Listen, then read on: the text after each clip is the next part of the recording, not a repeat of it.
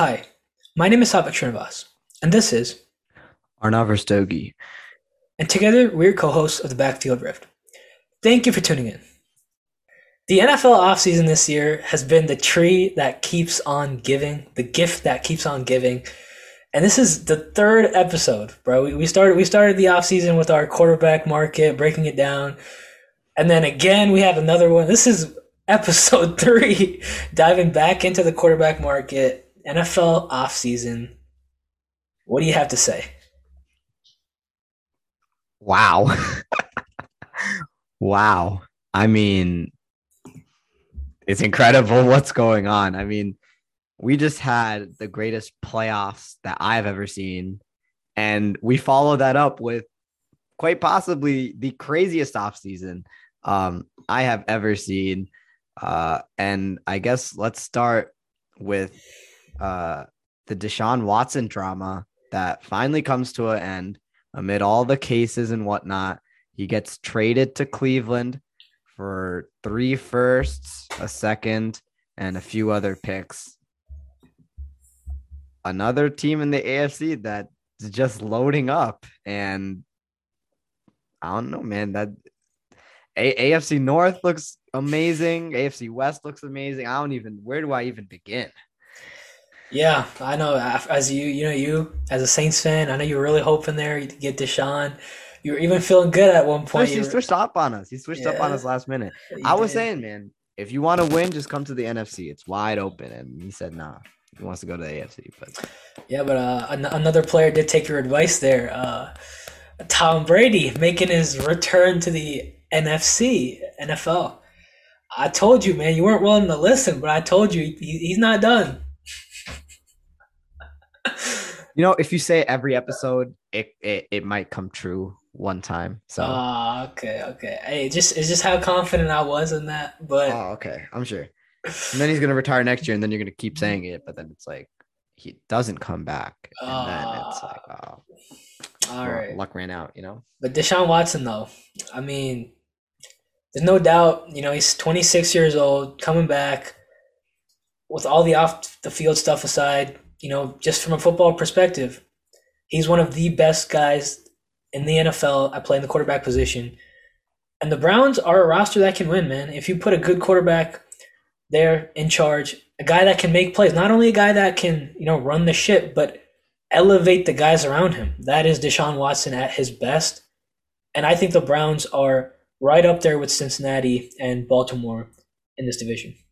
It's a playoff ready roster. I mean, I was amazed that Cleveland didn't have to give up any of their running backs. I thought for sure it, a Nick Chubb or Kareem Hunt would have to be sent over because when you look at what the Texans were asking for, they're asking for five or six good assets, a few good players. You look at what Russell Wilson fetched uh, the Seahawks, right? So I thought at least there would be one or two offensive pieces or defensive pieces that they had to give up. No, purely a picks trade, purely picks. Um, man, like Cleveland, right? You look at your running back situation, you got an amazing running back by committee. The entire load is not on Deshaun Watson. Um, you know, Watson's not going to be under pressure 24 7 like he was in Houston. He has a good offensive line. And now he has Amari and OBJ for whenever he uh, comes off of that ACL. This is Deshaun Watson's best chance to win right here in Cleveland. Playoff ready roster, playoff ready coaching staff. Cleveland finally got their guy. See if they can make do with it. Yeah, another quarterback moving to the AFC. This is one we were kind of uh, manifesting, if you will. Matt Ryan, another Matt getting a chance this year at a new team to compete. And let's all be real, we kind of forgot about Matt Ryan in this league for a few years. You know, he's kind of just down there in Atlanta doing his thing, but he's a guy that can play at a very high level if you put the pieces around him. And at Indianapolis, he definitely has a new chance here to prove himself and maybe make, you know, another chase at a possible Super Bowl. Yeah. I mean, folks, you heard it right here. We both said it. If Matt Ryan was going to get moved, it was going to be the Colts or Steelers. And we've been saying it. In this league where teams are making big moves, win now moves, said it, man. If the Colts are going to move off of Carson Wentz, who they gave up a first for, they need to go win now mode. They need to go trade for uh, Matt Ryan. we said the same about the Pittsburgh Steelers. I guess uh, the Colts made the move, and Steelers are stuck with uh, the MVP Mitchell Trubisky. It's a good conversation. Yeah. Um, but look, Colts. It, it's a really similar situation to the Browns. It's a win now. It's a playoff ready roster, right? That defense, long as Darius Leonard is there, I don't really need to be concerned. Um, and offensively, my God, that offensive line, best in the league. And it's not like Atlanta where, you know, Matt Ryan has Cam Jordan in his grill every five seconds, right? Um, Indianapolis, you have Jonathan Taylor, workhorse running back, right? This is this is the best situation that Matt Ryan has been since he led the Atlanta Falcons to the Super Bowl, and now he has a chance to make another run. Yeah. And I think the interesting thing from the Colts perspective is Matt Ryan is not, you know, a an investment in the future or anything like that. It's just it's now. You got to go win now. Yeah. And and with Carson Wentz, you know, you move on. Is what it is. But you can't get into the cycle again if you're Indianapolis. Okay, Matt Ryan was ah whatever. Now we got to find a new court. You can't keep playing this game. You've got to go win now. You've got to establish a concrete starter at the quarterback position. And I'm not saying it has to be like five, six years. I'm just saying you can't have a new quarterback again next year. Hey, I mean, I look, I'm just happy that a lot of these veteran guys who are stuck on mediocre teams, Matt Ryan on the Falcons, right? Matt Stafford uh, on the Lions, Deshaun Watson on the Texans, they finally have a chance to actually win the Super Bowl. Like they have a legit chance where everyone's saying, yeah, they could be our Super Bowl contender. They could be represent the AFC there, and we would not be shocked. Mhm. And I'm just, I'm just happy these guys are getting a chance, right? And I'm just happy the league is getting more competitive like this. And you know, every week, I'm telling you, every week we're going to be talking about some AFC matchup. Yeah. Some AFC matchups going to be at the top of our mind every week. You know, you know who's making a lot of money from this? CBS, man. Those four, four twenty-five games on CBS are gonna be hitting this year. Hey man, hey, everyone's going to be staying up late to see those West Coast games. Those, uh, yeah, you, you know, you know, you know, you know what I'm thinking of right now. You know that meme where there's like the dude where he's like, "Yo, can we get some of those AFC games?" that's gonna, that's gonna be that's gonna be Fox being like, "Hey, yo, NFL, Yeah. can we get some of those AFC games?" Hey man, ev- everyone's to want some. yeah. I can't. I can't wait to see what the prime. It's going to be so funny looking at the prime. T- what what games get selected for prime time? Because every week we're going to be like, why didn't that game get selected for prime time? Or like, why didn't that matchup get selected Right, for prime time?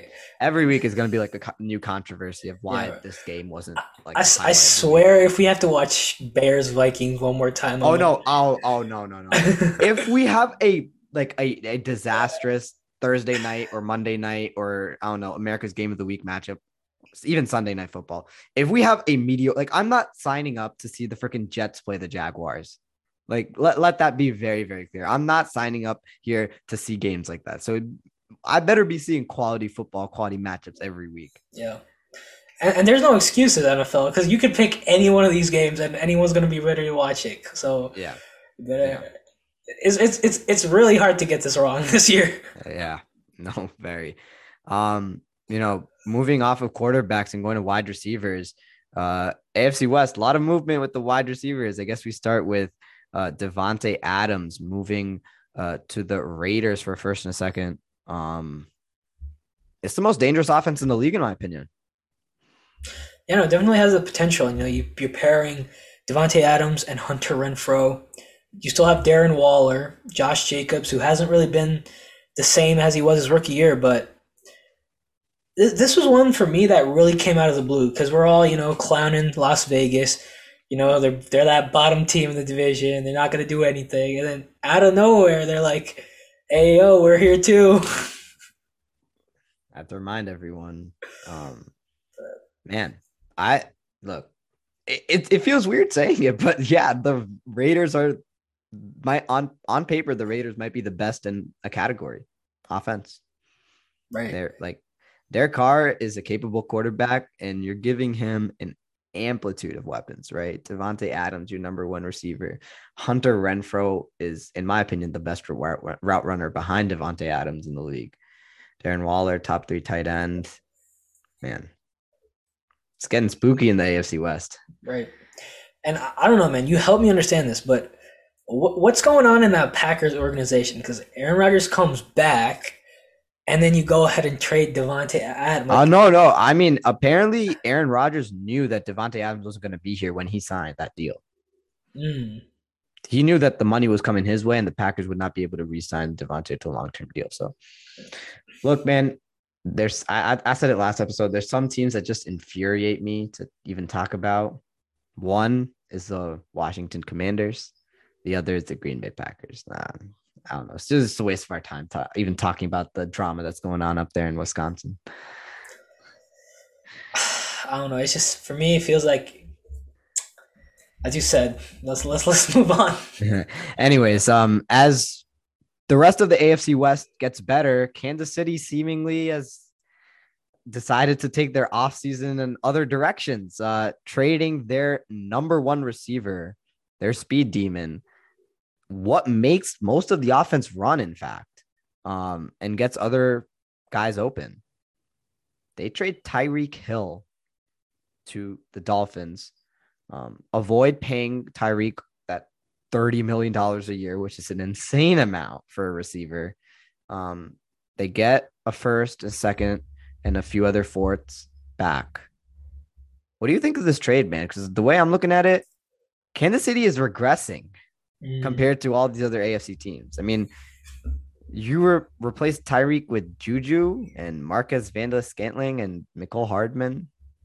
I don't know, man. It's no longer the lethal offense. It's no longer the scary team. Yeah, no, it really isn't. And I'm trying to understand what's going on. You know, maybe maybe if this is Tyreek saying, "I gotta put me first, you know, I gotta secure the bag, whatever it is. But I just feel like it, you can't break up the band. You know, you, you do what you want with the other guys, but you gotta keep Kelce, Mahomes, and Hill together. But if that if that if this is just you know Kansas City saying we're gonna be better off without you, I don't know about all that. I don't. I, uh, okay, I don't. I don't know if anyone is reasonably sitting up there in Kansas City and saying we're going to be better without Tyreek Hill. I think it's more of, you know, we don't want to pay you this amount of money because we don't want that cap hit. Um, and secondly, we've seen a need to build a sustainable defense, right? They want to build a defense that can coexist with Patrick Mahomes, right? That can even be their strength sometimes in games. I think the move to move Tyreek Hill, it's understandable, right? You get picks where you can get elite defensive talent, right? You save cap so you can sign uh, defensive free agents. I think if that's the mentality that Kansas City's front office went ahead with this trade with, I think it's fine, right? But just know that if you're Kansas City and you're Kansas City fans, making the playoffs isn't a guarantee this year anymore mm. right? This is sort of a middle of the pack team now that's a few pieces away from elevating to that championship status. But the way that teams in the AFC have really gone all in this offseason, Kansas City is no longer a juggernaut. They're just Right. the middle of the pack team right now. No, I agree, and I don't even think it's an understate or in like an exaggeration to say that they are the worst team in the AFC West right now, and that is they went first to worst. right. You never, you never hear that. You never hear that. But uh, again, you know, definitely they're not better off without Tyreek Hill, but maybe the rationale is we're better off not having to pay him thirty million a year. But my gut reaction is it feels like a mistake, but Yeah. I don't know. We're gonna have to see. He really makes the offense go. His Right. speed is so lethal that it creates opportunities for guys like Travis Kelce and Mecole Hardman. He's the reason that Patrick Mahomes is sometimes able to break cover two, right? That cover two package that defenses love to run against the Chiefs. He's the reason that Mahomes can sometimes play backyard football, escape the pocket, run around, find an open guy. Right. And I that think this safety valve receiver is no longer there anymore. Yeah. And I think this season is just going to be more on Andy Reid. You know, how is he going to be able to adapt his offense, change it, and put these new guys in the best position to succeed? And I, I have no um, concerns about Andy Reid's ability, but like you said, some of the stuff you can't teach, right? You can't teach Tyreek Hill. So You can't teach speed. You can't you can't teach throwing up the peace sign when the defender is ahead of you. Right. you you can't teach that. Right. He's what made the offense go, dude. Yeah. I, I just I I don't see how they replace him. And I genuinely don't see how that offense remains top five in the league. I, I don't think you do replace him. You just got to find a way to work without him. There's no, there's no replacing him. I think this year Patrick Mahomes is going to have to show that he's more than escaping the pocket and running around the field. Because Juju is not going to get like a 30 yard backyard play or catch something like that, like what Tyreek would. Right. I think Patrick Mahomes this year is going to have to show that he can sit in the pocket for five seconds the entire game and just go through his reads and find the open guy instead of having to roll out every three seconds and you know sling it downfield, hope that someone's open. I think Patrick Mahomes is going to have to prove that he's more than just a mobile quarterback this year. Right. Uh, another team here, you know, the in an, in a conference that's stacking up, the Titans seem to be sort of maybe getting left behind. They did add Robert Woods. Um, Another How do wide receiver being moved. how do, how do you feel? How do you feel about the Titans right now? Another team in a divi- in in the AFC that seemingly regressing or not doing enough to get better while the people around them are, right? When you look at their division itself, right? Indianapolis, they they're in the contention for making the move of the offseason by trading for Matt Ryan, right? They solved the one position that's haunted them for the past couple years. Uh, they finally have a at least five to six year answer there, and that roster has always been amazing. Tennessee's not doing anything. They're just sitting there with Derrick Henry. Um, they tried, you know, they got Julio this year. It didn't work out, right? So now your wide receiver core is in flex, who's going to be there with AJ Brown. I don't think they're winning their division, and in an AFC that's loaded, it's going to be really tough to make the wild card. I don't know, man. Just these, there's there's going to be some perennial uh, playoff teams that we've been seeing for the past couple years that are just are not going to be here this year. Yeah, no, I agree, and uh, I, I think it's going to be another one of those things where the quarterback market, right, is really starting to get saturated. You've got so many guys that are talented, and I think the the wiggle room for let's give this guy another year, another shot, is getting smaller and smaller. You know, we see Baker Mayfield. A couple years ago, he was the savior of the Browns. Now he does not have a job. Remember, remember when he was balling with Freddie Kitchens? right, right. And I think Ryan Tannehill is this guy you look at and you, you honestly you say to yourself, right, is Ryan Tannehill the long term answer at quarterback? And I, I don't know. It's interesting. Yeah, that situation could be brought up in a lot of places. You go with Minnesota, right, with Kirk Cousins. Mhm. He's on a short tie. He's on a short loose right there. Tua with the Dolphins, short loose right there, right? I, I think teams, I think with all these trades, I think there's one thing being clear. Every team wants to win now. No matter how bad they were last season, they don't care. Each and every team wants to win now. And If they believe in their roster and they believe in their coaching staff, they're going to go for it, right? At the end of the day, the at the end of the day, the NFL is a business and they're going to make business moves, a lot of them. Right. And honestly, I, I kind of like it that way, man. It, it should be like that. You know, every season you got to have that mentality of we can win this year, we can be competitive. And I know that's not necessarily always realistic, as in, like, come on now, like the Jets aren't going to win a Super Bowl this year. But, like, to an extent, I think football is better when every team has a chance, you know? And Once again, if the NFL screws up any primetime games, I swear to God, I'm going to sue them. I'm actually going to write a letter to Roger Goodell saying uh, you're a failure.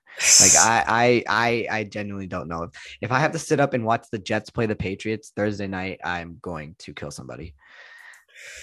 Oh man, all right. you might not want to be saying that on the podcast, but League's crazy, man. Crazy league, and a lot of good teams are going to miss out on the playoffs this year.